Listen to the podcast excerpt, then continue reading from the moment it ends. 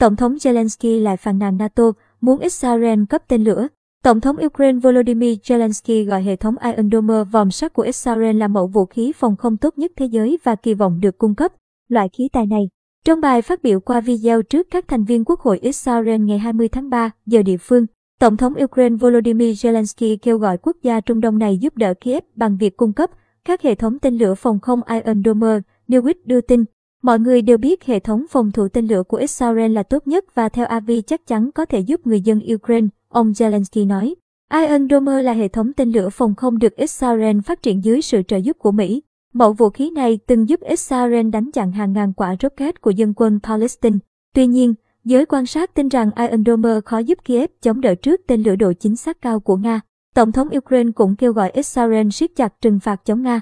Tại sao Israel không áp đặt các biện pháp trừng phạt mạnh mẽ đối với Nga hoặc không gây áp lực lên hoạt động kinh doanh của Nga? Ông Zelensky đặt câu hỏi. Cùng ngày, trong cuộc phỏng vấn với đài CNN của Mỹ, ông Zelensky một lần nữa phàn nàn về việc khối quân sự NATO do Mỹ dẫn đầu không quyết liệt trong nỗ lực kết nạp Kiev, khi ông khẳng định nếu chúng tôi là thành viên của NATO, chiến tranh đã không nổ ra. Ông Zelensky thừa nhận NATO đến nay vẫn chưa tỏ ý sẵn sàng kết nạp Ukraine, dù Kiev đã theo đuổi mục tiêu gia nhập liên minh trong hơn một thập kỷ. Nếu các thành viên NATO sẵn sàng để chúng tôi gia nhập thì hãy thực hiện điều này ngay lập tức, ông nói. Theo nhà lãnh đạo Ukraine, NATO cần thể hiện rõ quan điểm và không thể đặt Ukraine vào tình huống lấp lửng khi phải đứng ở vị trí giữa hai thế giới. Ở một vị trí không rõ ràng mà chúng tôi không thể hiểu liệu các bạn có chấp nhận chúng tôi hay không. Sau gần một tháng từ thời điểm Nga mở chiến dịch quân sự ở Ukraine, Moscow đến nay tuyên bố phá hủy hàng ngàn mục tiêu quân sự của Kiev, bao gồm hàng trăm máy bay chiến đấu, cơ sở phòng không các loại, cơ bản kiểm soát vùng trời và các vùng biển xung quanh Ukraine.